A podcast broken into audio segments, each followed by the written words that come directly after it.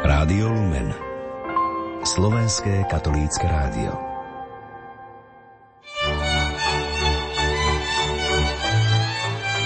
Obec Stelgard vznikla v prvej polovici 14. storočia pri pramení Hnilca na ceste spájajúcej Gemera Spiš.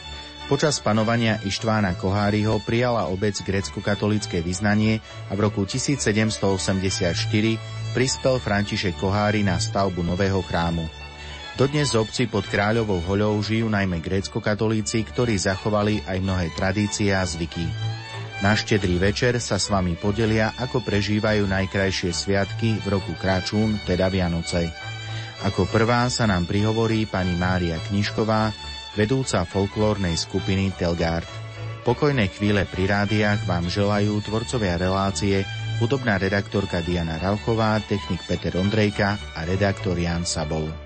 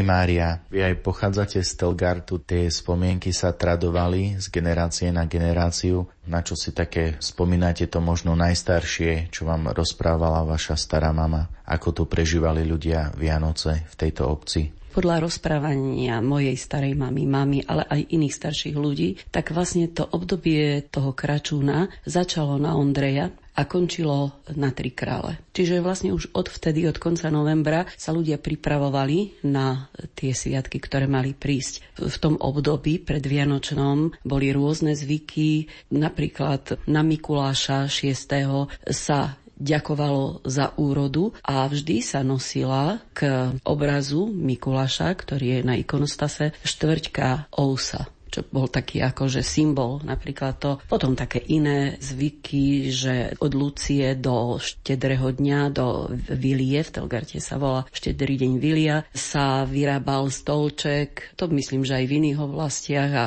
kto si potom sádol na krížne cesty, tak videl všetky tie zlé ženy, ktoré robili zle Dievčata na Luciu začali zahrízať vraj do jablka. Museli zahryznúť, nie odhryznúť, ale zahryznúť každý deň. A potom, keď išli na to vlastne veľké povečerie, nebola polnočná pri grecko-katolíkoch, ale veľké povečerie, keď išli do kostola na tú viliu, tak ho museli to jablko zjesť a po ceste, koho stretli ako muža, tak meno toho muža vlastne si potom ako takisto ako našli, alebo sa im pošťastilo na budúci rok hej, takého si nájsť podľa mena. Ďalšie ešte také rôzne povery boli, že na štedrý deň ráno zobrali hrstku maku a obsypali dom a najviac dali do rohov domu. To proti tomu, aby nevošli nejaké zlé sily do domu. Takisto ešte na Luciu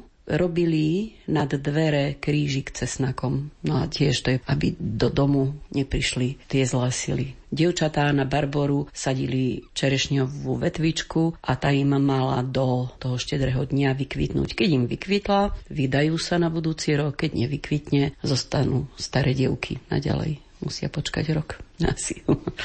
No a rôzne takéto ako tie povery. To boli také viac menej pred vojnou. Po vojne e, si myslím, že veľa z týchto zvykov upadlo do zabudnutia, pretože Telgarčani mali iné starosti. Cez vojnu vyhorela dedina a vlastne si museli budovať strechy nad hlavou tak z tých zvykov dosť veľa ubudlo, ale potom pozdejšie, asi v 60. rokoch, keď už vlastne bola tá dedina vybudovaná, tak sa tak pomaly znovu obnovovali tie rôzne zvyky. Tie najkrajšie samozrejme ostali, najmä čo sa týka tej vilie toho štedrého dňa, tak to ostalo asi stále. Ten štedrý deň sa pripravoval s takou pokorou. Ľudia celý deň pôstili, upiekli koláč, opekance, potom upiekli ešte kvaku, sa to volá, ale to je vlastne z toho opekancového cesta, len urobili z neho také rôzne tvary, napríklad aj písmenka a dali potom na stôl meno Ježiš a také. Čiže to už každý v tej svojej domácnosti ako myslel. No a na ten štedrovečerný stôl položili, neboli žiadne hody, ale bol tam pôvodne chlieb, potom tam boli opekance makové, potom tá kvaka, to bola akože z toho opekancového cesta také čisté cesto, potom tam bola łokša, to je taký bochník menší, vlastne bolo to tiež len také cesto kysnuté s vodou, cesnak, med, a to bolo asi všetko, čo na tom stole bolo ako na zjedenie. A okrem toho dali pod obrus hrsť nejakého obilia, tak obyčajne v Telgarte bol ovoz alebo jačmeň, iné asi sa veľmi nepestovali. Potom tam dali ľan, no a dali do rohu ešte nejaký peniaz. Čiže vlastne ten ovoz znamenal, aby ľudia proste aj v budúcom roku mali úrodu toho obilia ľan, aby sa im urodil, lebo bol dôležitý, vyrábali si hej, to plátno, ktoré denodene používali. No a peniaz, aby rodina mala aj nejaké peniaze.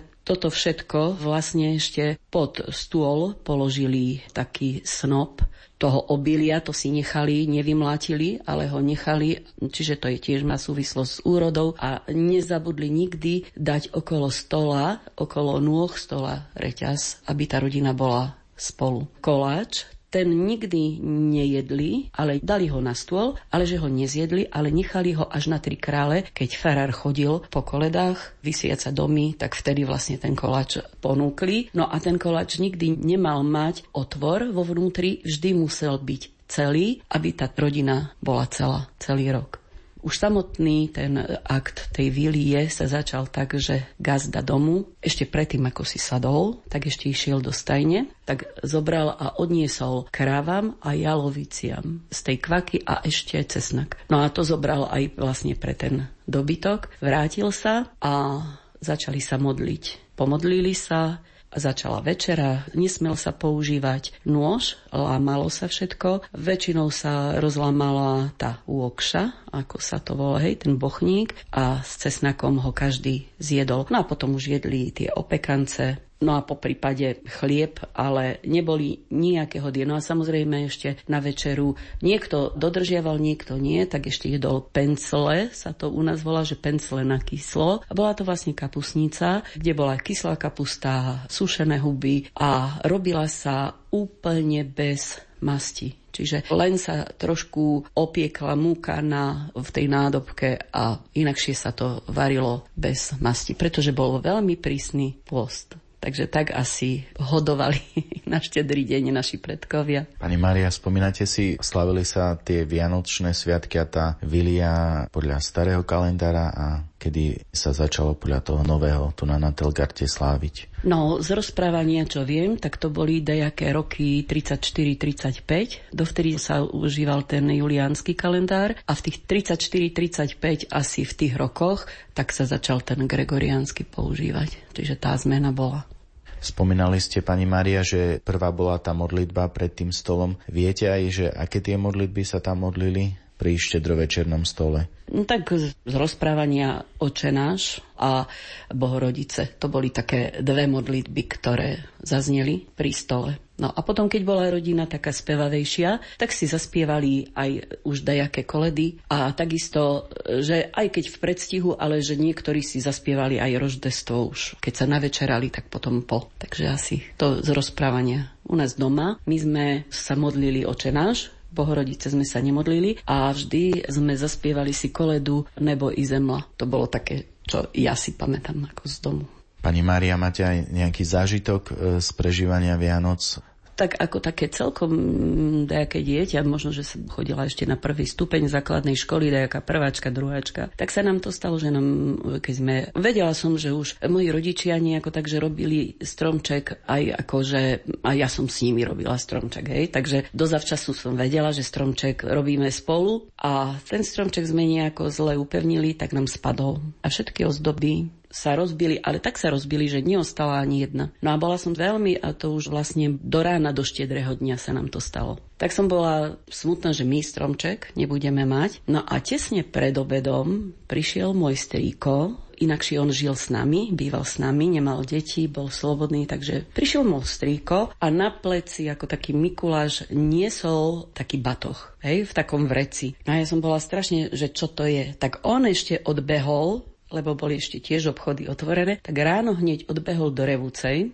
tam kúpil, čo mohol, tak kúpil salonky. Štyri krabice, to si tak pamätám. A tie salonky v tej boli také, naozaj salonky, mali pekné tie papieriky salonkové a všetko. A vlastne v tých krabičkách boli tak, že každý rád bol inej farby, čiže boli rôzne, hej, tie. No a my sme potom rýchlo, otec utekal ešte po stromček do lesa a urobili sme ten stromček ako zo saloniek, no a vtedy si myslím, že asi šťastnejšieho dieťaťa nebolo ako ja vtedy, tak si to pamätám, že úžasne krásny stromček, taký som ani nevidela, ani dovtedy, ani odvtedy. Takže asi to je taká z detstva úplného. No a také dievčatá, tak e, samozrejme, tešili sme sa veľmi, už také, keď sme ako boli 15 16 ročné a tak sme sa tešili, lebo to už vlastne také rovesníčky, sme chodili po dedine a spievali sme pri dverách alebo pod oknami, všade tam, kde mali takých chlapcov, tiež našich rovesníkov v podstate. No a tiež v takom jednom dome sme tak trochu, ako tie veršiky boli také rôzne, aj, aj také trochu neslušné. No a tak sme zaspievali také jeden neslušný, tak teta sa veľmi, veľmi nahnevala, tak nás ani nepozvali dnu a s veľkým krikom na nás išla, tak sme utekali, boli vtedy, snehu bolo strašne veľa záveje, ledva sme sa odtiaľ z toho ich dvora dostali von, hej, v tých závejoch sme tam popadali, no ale tak,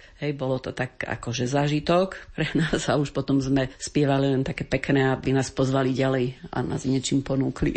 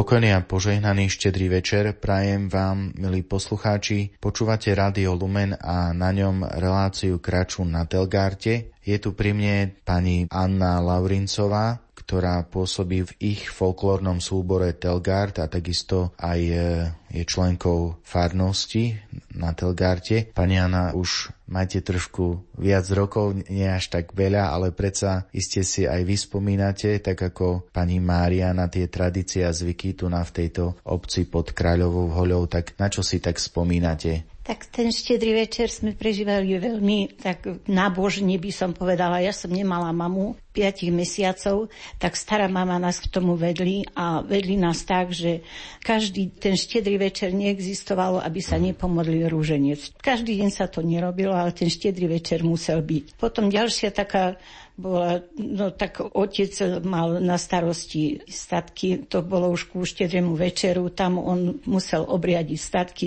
sneh upratať, keď bol, lebo u nás toho bolo mnoho a tak sme si sadli ku štedrovečernému stolu. Ten štedrý večer bol tak dojímavý, že ľudia ani sa nenavštevovali dajak cez deň. Večer už spor, ale cez deň neexistovalo, aby si niekto išiel niečo požičať k susedom, alebo kde, lebo to znamenalo, že chce uškodiť. Keď išiel na požičky, ani by mu neboli požičali, čo by bolo čokoľvek. Nebolo to veľmi dobre, lebo čo ja viem, ľudia si majú pomáhať, ale to bolo tak zaužívané jednoducho.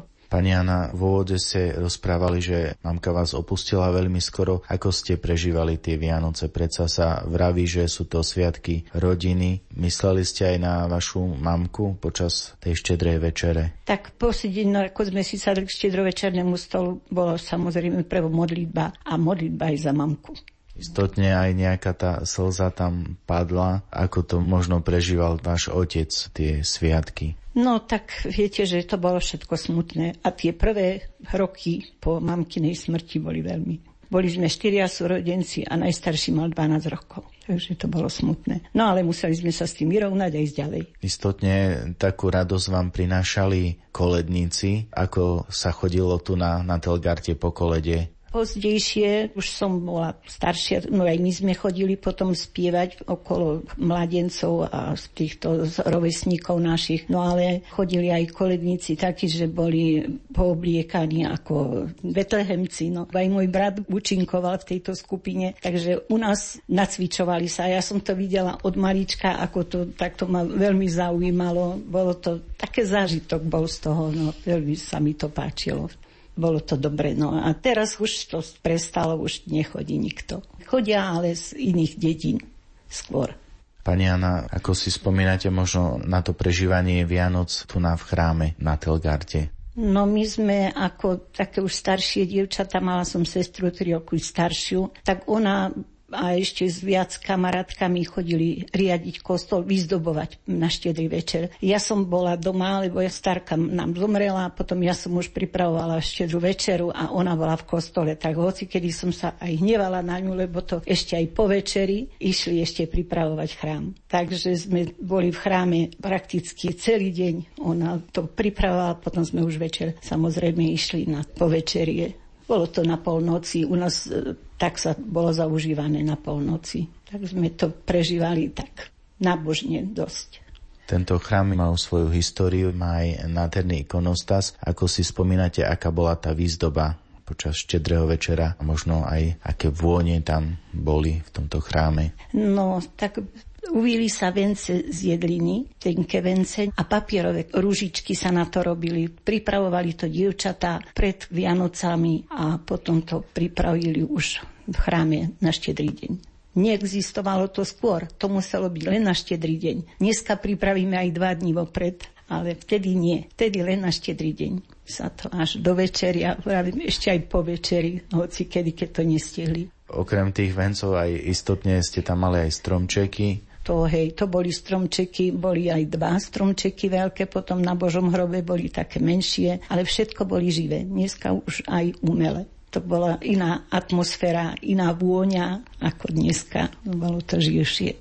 Pani Anna, čo sa týka ľudí v chráme, tak ako to prežívali ľudia? Každý sa už ponáhľal večer, no aj hodinu pred e, tým, čiže o 11. už sa začínal zaplňať chrám a bolo strašne veľa ľudí. Ja neviem, či to asi len taký nešiel, kto už vôbec nemohol, ale tu sa chodilo do chrámu. A zvlášť na tieto sviatky, už či boli Vianoce alebo Veľká noc, ľudia chodili. Už teraz je to menej, už nás je aj menej celkové dedine, už není toľko ľudí, takže to upada.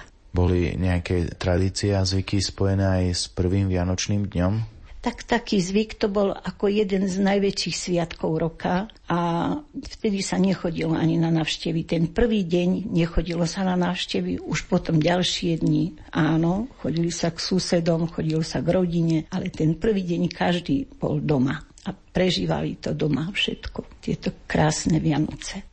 Pani Anna, a vy na čo si také možno milé, radosné spomínate z vášho života spojené so Sviatkom Vianoc? Tak bolo to tá rodina pohoda. Boli sme všetci spolu. Bratia, kto sú starší odo mňa, tak boli na vojne a keď sa im podarilo, že mohli prísť na Vianoce, že mal ten opušťak, alebo tak to bola najväčšia radosť, keď sme boli všetci spolu do smrti našej starkej, ktorá nás opustila v 68. roku a už to všetko sa potom trátilo, lebo povydávali sme sa, poženili sa chlapci a teraz už každý má svoju rodinu. Pani Mária spomínala, že vo vašej obci chodili po kolede aj dievčatá. By ste povedali nejakú tú koledu za chlapcami ešte ako slobodné? Tak na záver si spomínate? Tak je tu aj pani Mária, tak pani Márii sa spýtame. Čo sa týka ako takých tých vinčov, vinčovačiek, to vlastne chlapci vinčovali a dievčata viac menej spievali. No takže ako ten spev, to dievčata a chlapci vinčovali. Chlapci chodili vinčovať na Božie narodenie ráno a takisto na Nový rok ráno. No a večer na štedrý deň chodili dievčatá aj malé deti, ako dievčatá, spievať popri rodine, na už väčšie dievčatá aj, aj chlapcom. No a taký vinč, ktorý takí chlapci, trebars, hej, taký menší, že vinčujem vám, vinčujem na tie veľké sviatky, že by sa vám vedli všelijakie statky. Voji rohatistie, kone fakovistie, kurí tarkavie, kačky zobavie, husy chocholatie, deti kudrnatie. Christus raždajeci a keď to bolo na ten prvý vianočný deň. No, takže asi napríklad takýto. Alebo ja som malý vtáčik, spievam ako vtáčik Bohu pravému narodenému, dnes sa narodil, aby nás vyslobodil a znovu sláva Isusu Christu, alebo Kristus raždajci. Čiže to boli také vinči. No potom bol jeden taký starodavnejší vinž, ale možno, že vám takto s chlapov, keď budete mať, povie, to boli už také, že dospelí, ktorí chodili tiež vinčovať po rodine. No a ešte bola jedna taká zásada, že na štedrý deň ráno do domu a takisto aj na Božie narodenie, aj počas celých sviatkov, ako keď cudzí človek nejaký aj prišiel do domu, nemohla to byť žena. Musel to byť v každom prípade chlap. Lebo znovu to boli tie povery, že keď by prišla žena, že to je proste nejaké, stane sa do roka nejaké nešťastie. Čiže vždy očakávali toho muža nejakého, ktorý ráno prišiel a ženy sa tomu vyhýbali, čiže dali si pozor, aby ne, nešli do tej rodiny prvé, aby nespôsobili niečo zlé.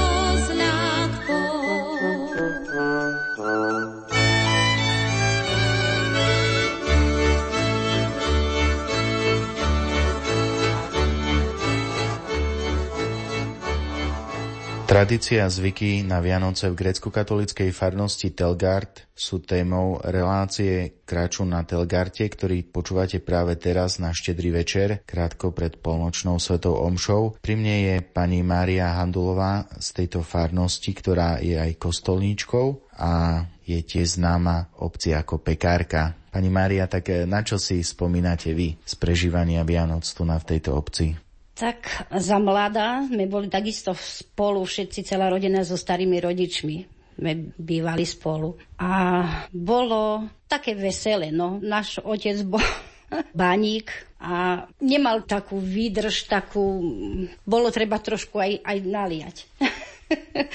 Ale tak bolo prevarené vínko sa dávalo, alebo hriaté trošku. No a on tiež bol spevák, tak vedeli spievať, tak my sme mali také veselé sviatky. Všetci sme, aj bratia, a aj mama, no všetci sme boli taká veselšia rodina, takže sme si zaspievali po večeri tak pekne.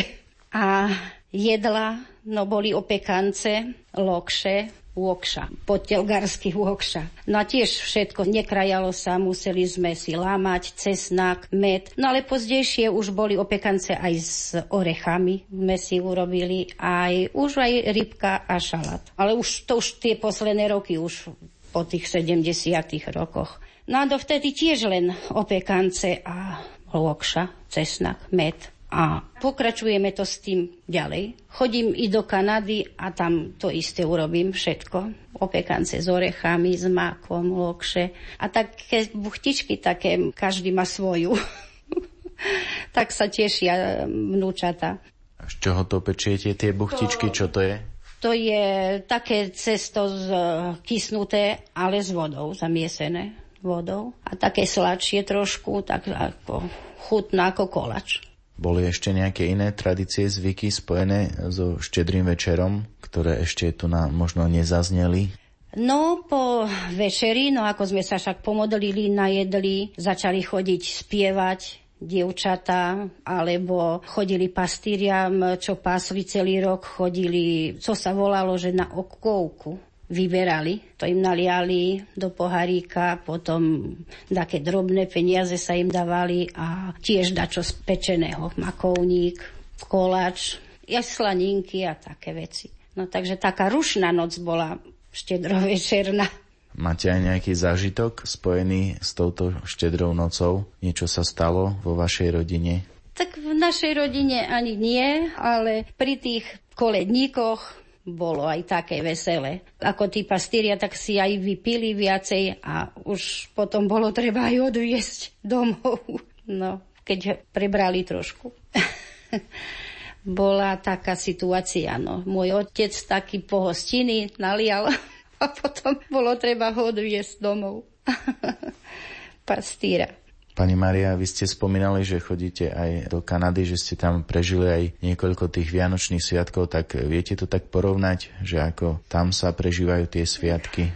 Tak doma máme to isté ako tu, tak si urobíme. Sú rodiny pomiešané, dcera z Telgartu a zadie z východu, takže robíme i také jedlá východňarské, i telgarské. A v rodine je to tak isto zaužívané, pomodlíme sa, navečerame a bežíme potom do kostolov. Bo spievame i v anglickom, i v slovenskom. V anglickom je o 9. večer 21. a o polnoci je v slovenskom. Vnúčka hráva na husliach i na tej liturgii na tej. Takže máme vyplnený celý čas až do jednej, do druhej. Pani Mária, spomínali ste na úvod, že ste Vianoce prežívali a štedrý večer tak veselo. Tá radosť pokračovala potom aj neskôr. Spomínate si na nejakú úsmevnú príhodu spojenú so sviatkami Vianoc? No, keď som sa už vydala a s deťmi potom, keď sme sa už doma navečerali, tak sme išli s deťmi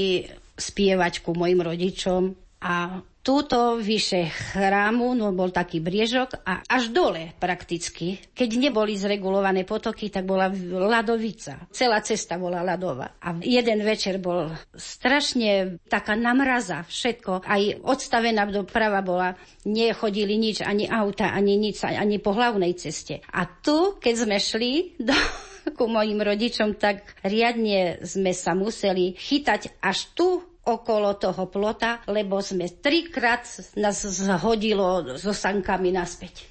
Tak až okolo plota, okolo chrámu. Museli sme tak ísť. Všetko, všetko bolo ľadovica. To je taký kopec niekoľko metrový, tak ste sa šmykali. Trikrát nás zviezlo naspäť. Takže takú sme mali zabavnú cestu na tú koledu.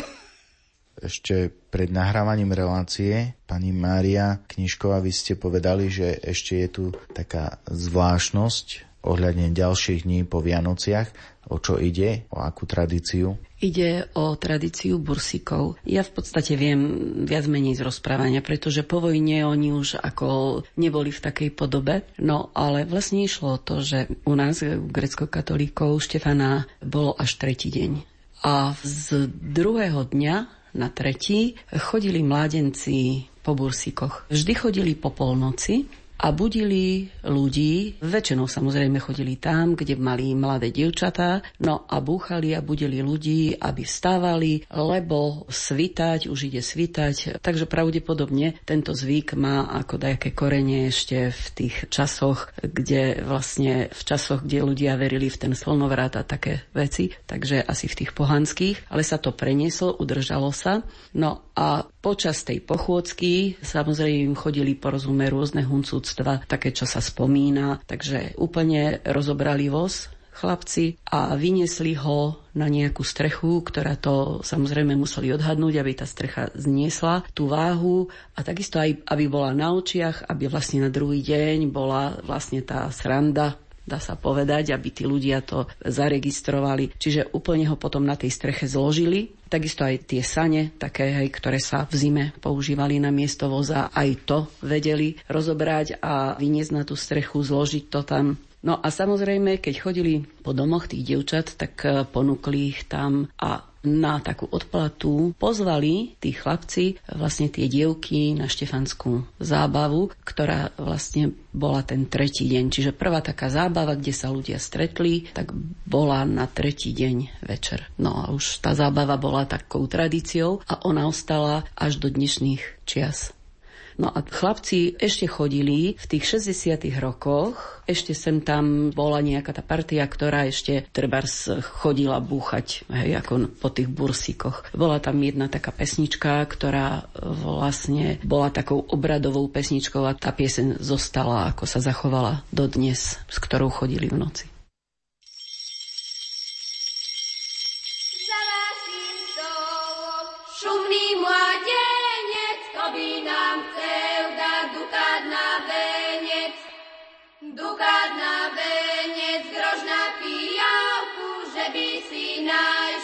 Šumnú frajerku. Za vašim stolom pekný pán sedí, do prázdnej mísky von smutne hladí.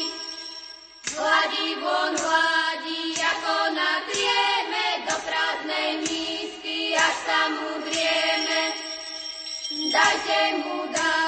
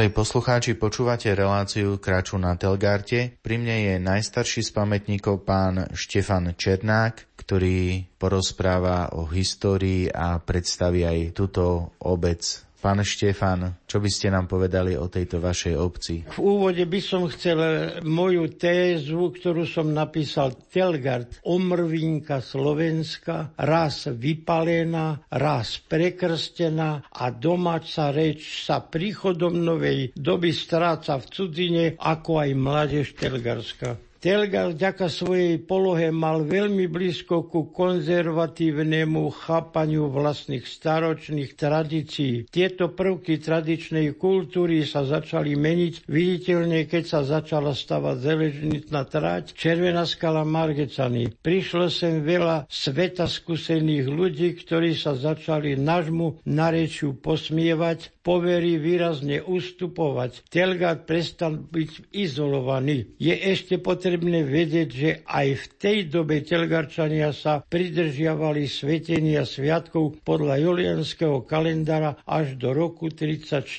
Sviatky rimokatolíkov, teda Vianoce, boli štedrý deň 24. decembra. Predvianočné obdobie je vymedzené adventným časom očakávania príchodu spasiteľa, teda 4 nedele pred dňom Sviatku narodenia. Doba má charakter pôstu. 4 nedele majú symbolizovať 4000 rokov podľa starého zákona. Predvianočné tradičné zvyky začínajú Mikulášom, patronom obchodníkov. Trvajú až do Vilie. Mikuláš chodil v zostave s anielom a čercom. A ešte v roku 32 Mikuláš mne doniesol pekného koníka hojdaceho. To bolo čosi extra. Pána Štefana, akú príhodu si spomínate? V rodine sme mali aj takú pikošku, že Mikuláš a spol za zvonenia spiežáka prišli do domu mojej rodiny, kde mali chlapca jednoročak, školák, vystrašený a prekvapený odpovedal a sluboval všetko, čo od neho Mikuláš žiadal včetne modledia i hneď dostal pekný darček s prísľubom, že sa polepší. Po odchode Mikulášov mu to nedalo pokoj a hovorí, že Mikuláš skutočne bol, ale ten zvonček, ten spiežak poznal, to bol náš. V skutočnosti Mikulášom bola jeho staršia sestra. Vianoce po telgarsky kráčun, dnes sa to už nespomína tak. Hovorí sa, že kto od Lucii do do Vili urobí drevený stolček bez klinca, na Viliu sa na neho posadí v kostele a uvidí strígy, ktoré vraj ho budú prenasledovať pre ich odhalenie. Keďže sme v dome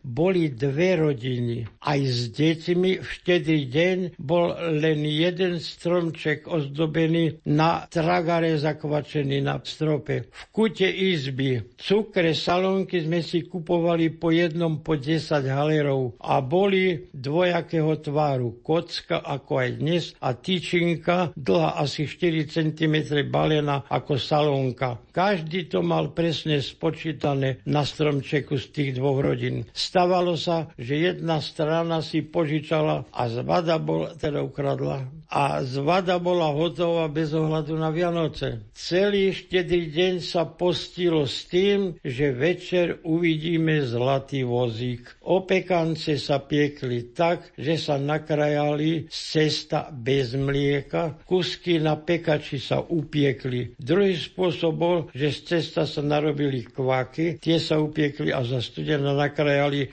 na krátke kusy a zaliali sa teplou sladkou vodou. Po zmeknutí v prvom spôsobe pečenia bolo scedenie vody s takou a tou sme si umývali tvár v raj, aby sme boli dobrí ako tie opekance. Po krajaných a namočených opekancov nezostalo takmer žiadna voda, lebo všetko sa vsalo. Večeralo sa hneď po nakrmení dobytka v maštali, lebo tým sa podarí v lete skoro ukončiť zber sena a ostatné úrody. Zo štedrej večere sa podalo aj statku v maštali. Na štedrovečernom stole bolo pripravené opekance, polievka hubová, lokša a keď na to mali, tak aj sviatojanský chlebík, taký čierny, to bol vtedy. Začiatok večere sa všetci pomodlili, gazdina vybrala tri opekance a položila ich na stol v raj pre pocestných. A tie mi pozdejšie ale ohromne chutili, som, som ich pojedol.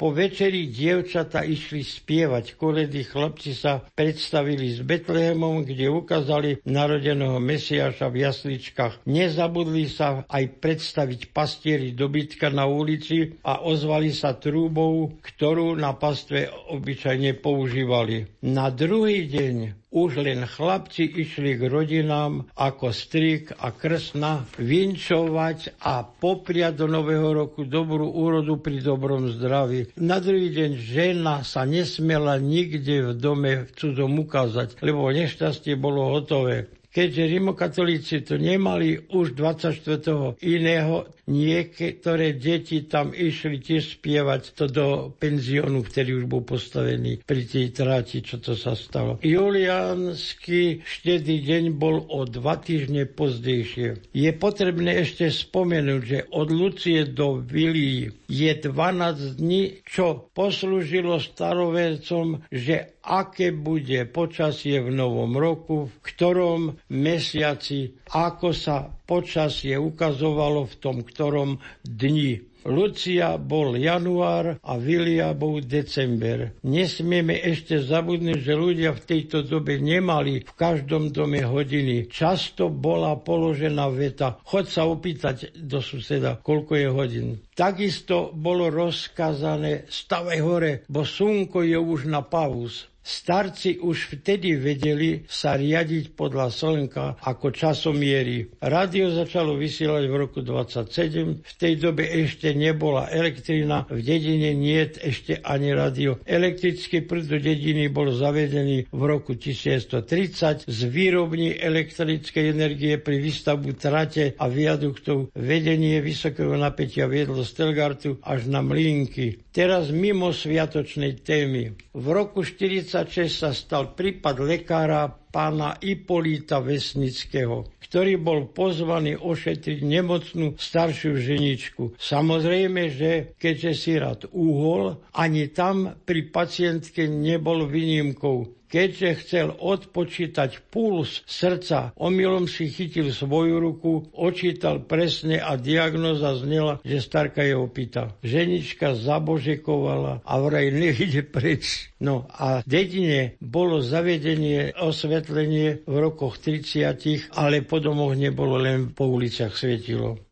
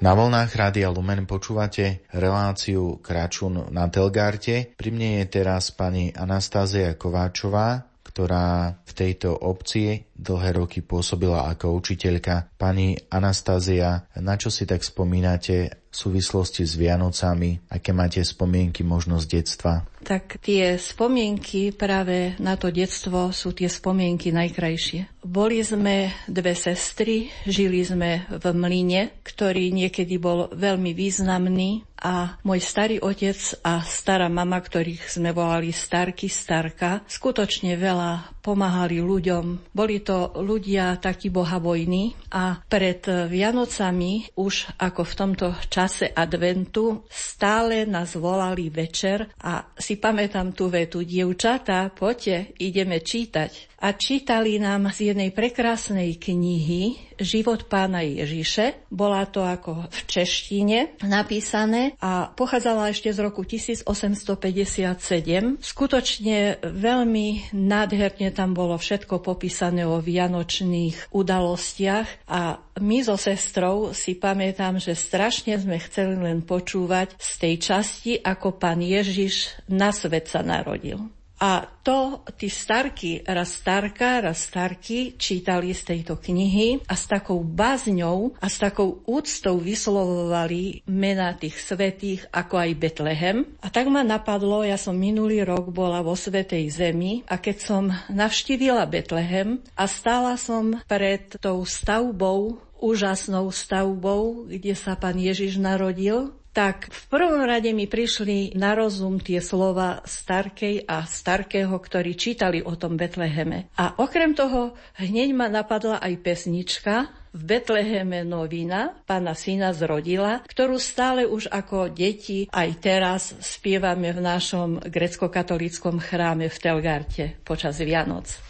Takže tie Vianoce v tom mlíne boli prenádherné, pretože tá láska tých starých rodičov bola úžasná a sprevádza nás dodnes. A neboli to bohaté Vianoce, pretože boli ťažké 50. roky pre našu rodinu a zvlášť pre mlyn, ktorý už nefungoval, ale moji starí rodičia nikdy nemali takú nenávisť. Oni stále žili v takej nádeji, že raz sa to zmení a tú lásku prenášali cez nás, cez svete písmo a myslím si, že veľmi veľa nám dali do života. A najväčší darček v tom mlyne bol na Vianoce to, že bol nádherný stromček, keďže sme v prírode žili, tak ten stromček bol naozaj z prírody. Bol nádherne vyzdobený a taký stromček ani dávno, dávno, keď si spomínam neskoršie, som nevidela, ako keď my sme ho mali v tom mlyne. Bol nádherný ten stromček. My sme ani nečakali nejaké darčeky a tá štedrovečerná večera Vilia, no to bol pre nás úžasný darček, pretože najskôr sa modlilo, potom všetky tie zvyky, ako boli v Telgarte, nakoniec sa tie jedla jedli a ten pokoj úžasný, ktorý panoval tam pri tej večeri, nikdy nezabudnem. Vy ste pôsobili ako učiteľka. Na akú peknú udalosť si spomínate v súvislosti aj s týmto vašim pôsobením? Tak ja roky som sa venovala romskej mládeži. Mali sme naozaj veľmi pekné vystúpenia a vystupovali sme aj mimo obce. Vystupovali sme v Košiciach, v Sabinove, v Kežmarku, v Banskej Bystrici. No a spomínam si, to bolo v roku 2006, sme boli na takom festivale festivale v Košiciach, ktorý mal názov Spoločne za šťastím. Bolo nás dosť ako tých vystupujúcich. Najskôr sme vystupovali, skutočne mali sme veľký úspech a vtedy v tej organizačnej časti bolo aj prehliadka Košíc. Boli sme v katedrále svätej Alžbety, kde sa naozaj táto rómska mládež veľmi úctivo tam správala v tom kostole. Väčšinou sa ako išli pomodliť a nakoniec sme prechádzali cez tie večerné Košice a ten chlapec jeden, ktorý veľmi krásne krásne spieval. Bráňo sa volal, prišiel ku mne a hovorí, pani učiteľka, to je nebo. Čiže pre nich to bolo úžasný zážitok, že videli niečo také krásne, pretože nemajú takú príležitosť každé Vianoce niečo také vidieť. Pani Anastázia, vy teraz ste aktivistka v Lige aktívnych občanov. Pripravujete aj nejaké aktivity v súvislosti s Vianocami? Áno, každý rok máme tie aktivity a chodíme po týchto domoch sociálnych služieb. Je to v blízkosti nás, Valkovňa, Pohorelská Máša, ale často chodíme aj do Luny v Brezne, kde je to také už veľkolepé, to zariadenie. A myslím si, že sú veľmi radi, čo nám dávajú aj najavo tí klienti týchto domovov, pretože stále ich niečím obohatíme, máme kultúrny program, aj nejaké také malé darčeky a sú veľmi šťastní. A ja cítim taký pokoj na duši, že môžem aj takýmto spôsobom prispieť k tým Vianočným sviatkam.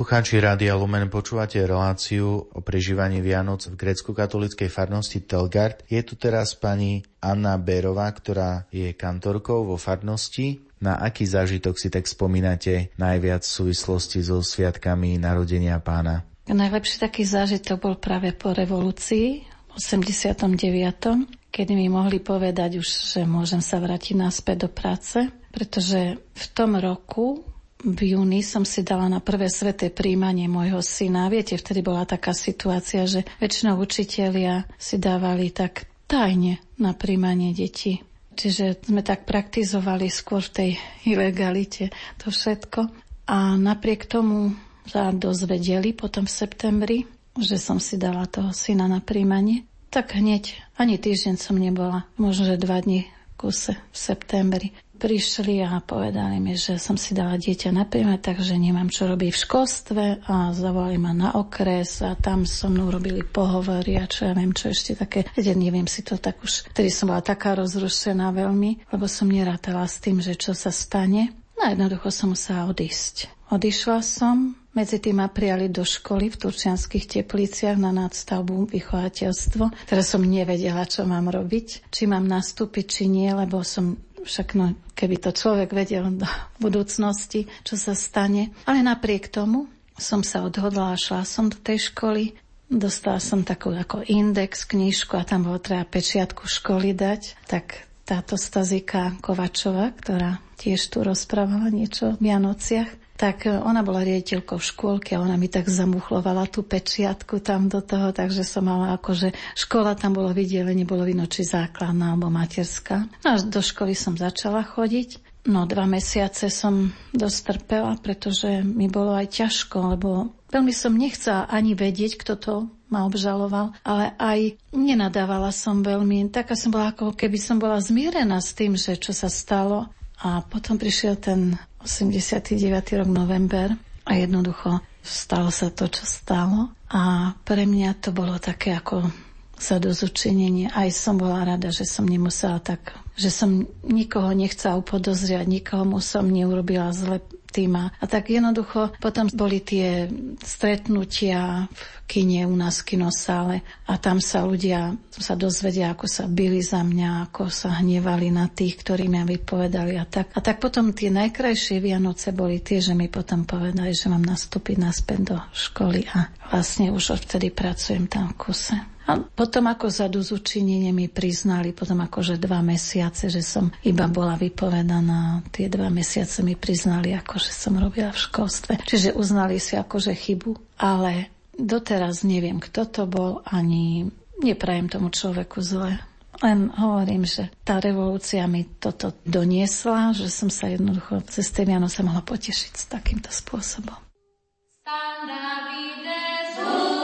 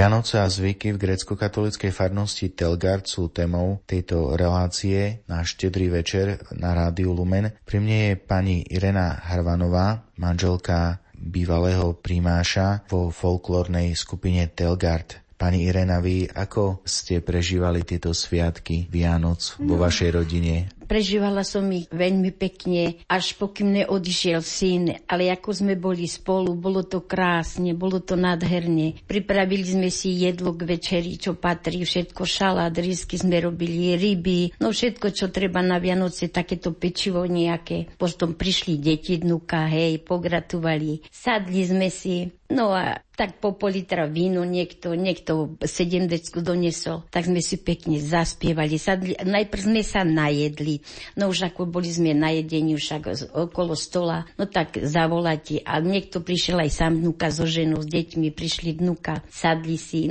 podgratulovali sme si, aj poplakali sme si. No, tak to bolo krásne, nádherne. Potom prišli aj deti z Vaľkovní. Mirko krásne hrá nádherne primažie. Devčata pekne spievajú. A ja s nima a starý tiež. Krásne, krásne sme sa pobavili. To boli Vianoce, ale to bol užitok na celý život. Keď si tak sadneme spolu, že sú takto, hej, tak sme si sadli. Ten si zaspievala, tá si zaspievala pekne, nádherne. Potom Mirko, alebo Janko, alebo Igor, všetko, Laco mladý. Viete, čo to to bolo tak krásne, nádherne, to, to, to, to, to sa nedá ani vysvetliť teraz. Teraz už je to tak všetko inakšie, ale skôr starý, keď ešte chodieval hrať, tak to bolo, viete čo, náš dom bol, ten spiev, tá hudba bola, to bolo niečo nádherné.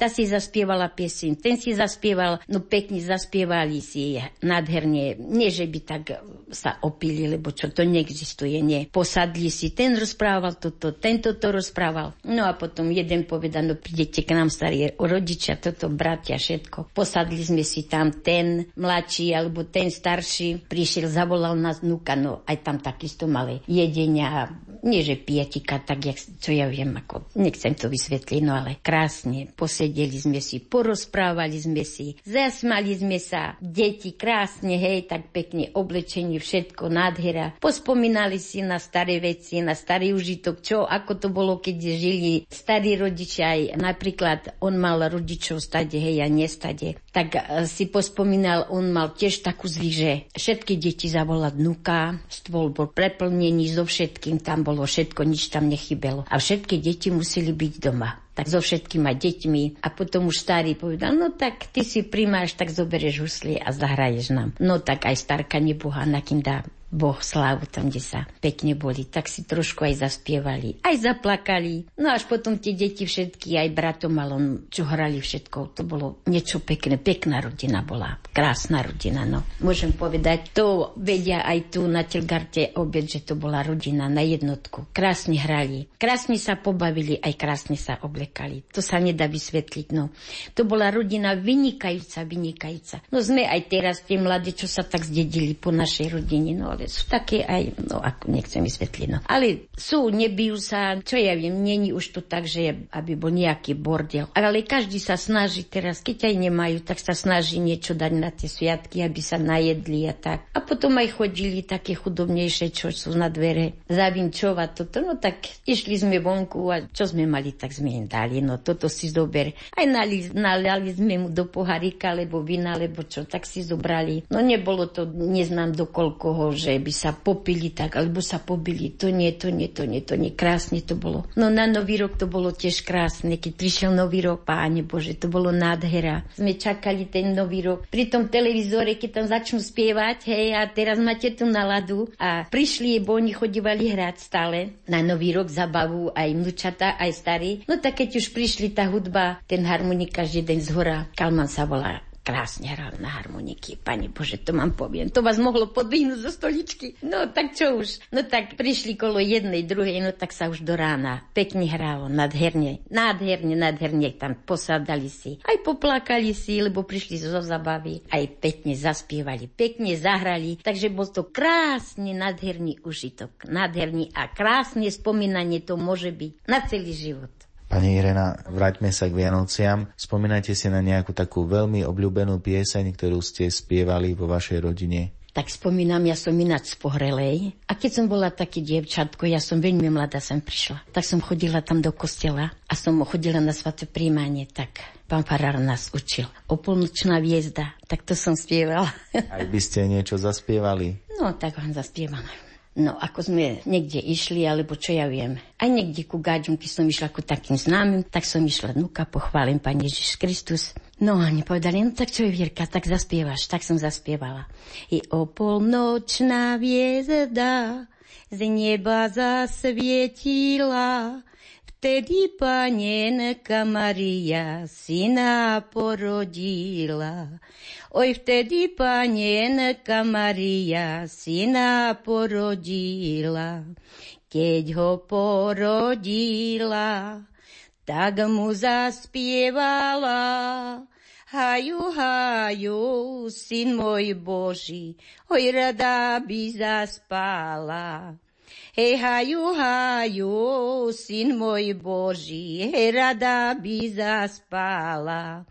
Počkajte, mamičko, hej, o jednu hodinku, Hej, však ja pôjdem až do rája pre svoju perinku. Hej, však ja pôjdem až do rája pre svoju perinku. Nádherné no. to bolo, pani Irena.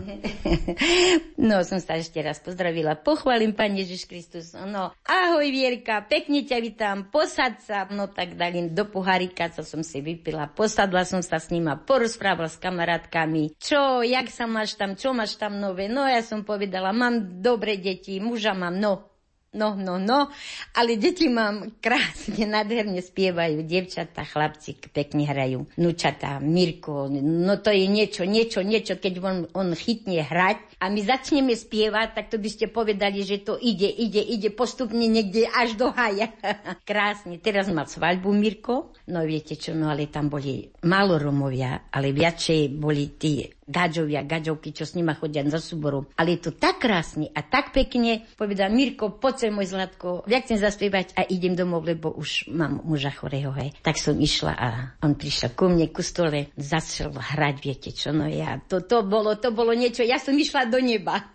Keď začal ten krásne, nádherne hrajú oni, nádherne, nádherne. Som mu zaspievala, netancovala som, ale som zaspievala pekne, pekne. No, Mirko, povedal na ti dá zdravičku, ale ty si krásny chlapec. Na nádherne, nádherne, nádherne, no ja vám poviem, že keď niečo takto, že by ste si ich zavolali, tak poviete, no ja celý život budem mať pamiatok na to. Krásne. Krásny zažitok mám s deťmi, krásne. No, teraz už ťažko ochorel, má chorobu to Alzheimerovú. Ja mám teraz s ním veľa trápení, veľa sa trápim s ním. Ach, Bože, nevie, kde je, nevie, čo robím všetko musím dvíhať, robiť kolo neho. A už ani nestačím. Ale pán Bož, mi dá furt tej sily, len aby som to dodržala. A už teraz, už možno, že je na poslednej ceste už. Ale ešte aj tak robím. Aj tak, aj tak, aj tak. Chceli ho dať do nemocnice, ale ho nedám už. Už prečo? Už keď zomre, tak zomre doma. Deti chodia, devčatá chodia, mám dobre deti. Dobre. Aj vnúčata, aj deti mám dobre chodia, no ale môžem povedať, že sme rodina dobrá, aj tie deti sú dobré, všetky deti, všetky devčatá, krásne, vnúčatá mám dobré. Cery mám dobré, synov mám, dobre sa držia. Nie tak, že by bolo po romsky, čo ja viem, ale dobre. Chvála Panu Bohu, ja ďakujem Bohu, že je to tak. A že sme takí aký sme, ale ďakovať Bohu za to, že nám Pán Božčok dal všetko toto, čo chceli, tak to majú. Čo chceli v sebe, čo to nemohli od malička, ale to dostali k sebe. Viete, čo to bolo niečo zázrak, že také deti, ja som mala 50 a taký chlapec mi už hral na 50 No a povedá, starka, ja budem hrať, ale ty budeš spievať. Mirko, ja budem spievať, ale ty budeš hrať. No tak viete čo, keď by ste to počuli, tak poviete, to je orgán, to je orgán, to je krásne. Aj muž, keď skôr, že nebol chorý,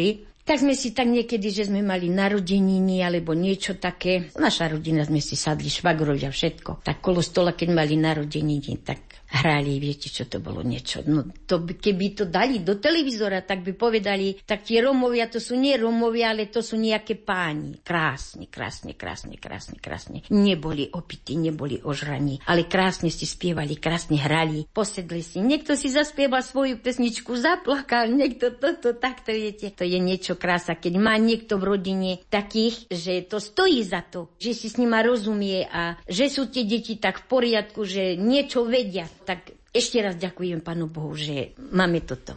Pani Irena, ďakujem veľmi pekne a požehnané sviatky vám prajem. A ja vám prajem všetko dobré. Veľa zdravíčka, veľa šťastia, veľa požeho, požehnania, všetko dobré. Aj nám všetkým veľa zdravíčka, dobrým ľuďom. Ať pán Búh dá veľa zdravíčko, šťastia a veľa požeho, požehnania vám prajem.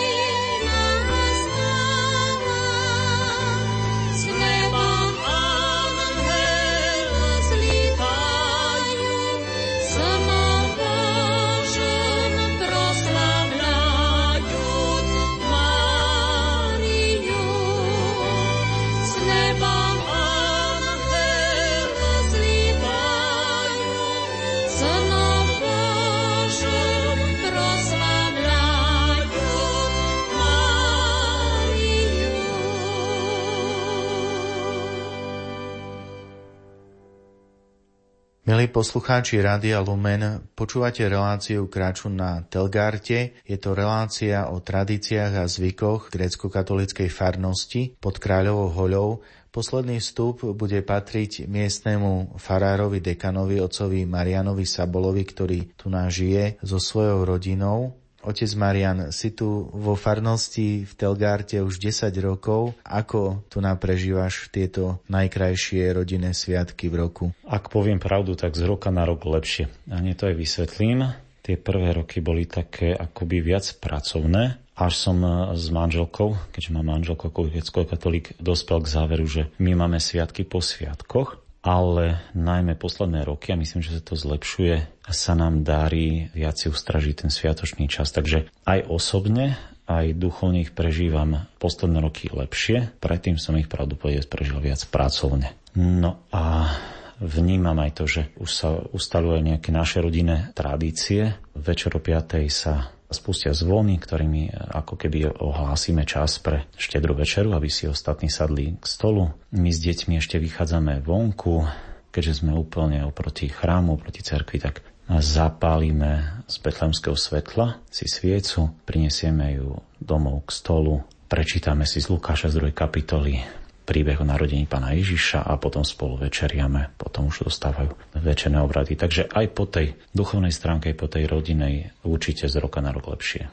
Ľudia teraz rozprávali o tradíciách a zvykoch tejto farnosti. Tebe čo sa tak najviac páči z tohto prežívania Vianočných sviatkov tu na v Telgarte? No tak práve to súvisí s tými zvykmi, že keď som tu pred tými desiatimi rokmi prišiel, tak som zažil, že Telgard je v tomto zmysle tradičnou farnosťou, že tie tradície sa udržujú. Páči sa mi, že sa chodí v krojoch. Nie som nejaký veľký súborista, len ako chlapec som trošku tancoval a spieval v súbore, ktorý sme mali ešte na východe, ale v ten deň naozaj prídu tak mnohí sviatočne vyobliekaní a vytvorí sa určitá atmosféra, ktorá pomáha aj tej duchovnej.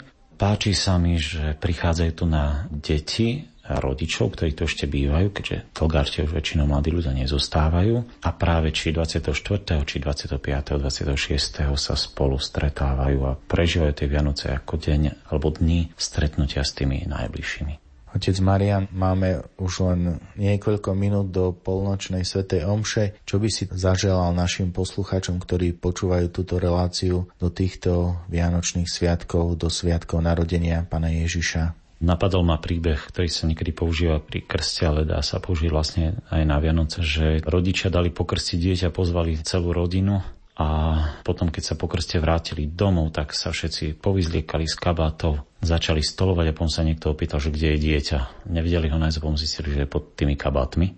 A ten príbeh je vlastne vymyslený, ale má tu pointu, že vlastne nezahádzať to narodené dieťa Ježiša Krista, ktorého posiela Boh, tým ostatným, čo na Vianoce prežívame. Čiže ja by som poprial poslucháčom Rádia Lumen, aby Kristus bol tým najdôležitejším, aby tá spomienka na to, že Boh poslal svojho syna na svet, že urobil jednu nádhernú vec, že sa znížil k nám a skúsil si to, aké to byť človekom a na druhej strane nám ukázal, ako sa dá žiť ako taký Boží syn a dokonalý človek, a tak aby toto bolo aj pre našich poslucháčov to najdôležitejšie, aby proste tie, či túžba mať plný stôl, či mať dary, ktorými sa obdarovame navzájom, či túžba zažiť určitú atmosféru, nebola dôležitejšia ako túžba zažiť e, tú radosť, to, že si pripomíname, čo sa dávno stalo, že Boh poslal svojho syna na svet k nám. Otec Marian, ako ty máš najkrajšiu spomienku spojenú so Sviatkom Vianoc? Krásnych spomienok mám viac, súvisia s detstvom aj v čase v seminári, kedy sme vlastne odchádzali domov, ale napadla ma jedna taká veselšia, že práve tie prvé roky, keď som mal viac práce, tak jedný Vianoce sme nestihli tu v Togarte ani postaviť stromček Vianočný, ale ráno 25. mala prísť neter tak si pamätám, že som ten stromček e, rýchlo dal do stoja, na, našiel zo pár ozdôb a postavili by sme aj mali ešte menšej vtedy neteri kam dať ten dar a pamätám si ten jej údiv v očiach, že čo za strašný strom mali v Telgarte na fare ako slabo ozdobený. Takže toto je pre mňa také poučenie, že aj ten stromček a ten čas s rodinou je dôležitý a, a vytvorenie celej tej atmosféry, aby sme v pokoji sviatky prežili. Chcem všetkých poslucháčov Rádia Lumen pozdraviť pozdravom, ktorý znamená vlastne v preklade, že Kristus sa nám narodil. Kristus raždajcia. Slavite jeho, oslavujte ho.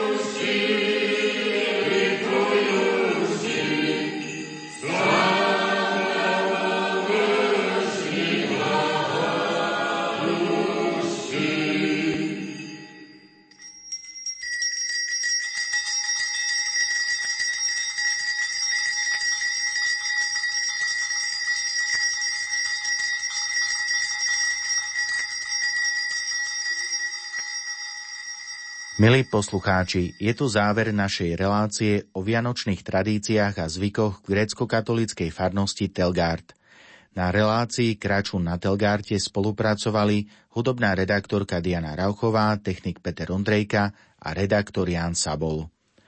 Ďakujeme vám za pozornosť a rozlúčime sa Vianočnou koledou.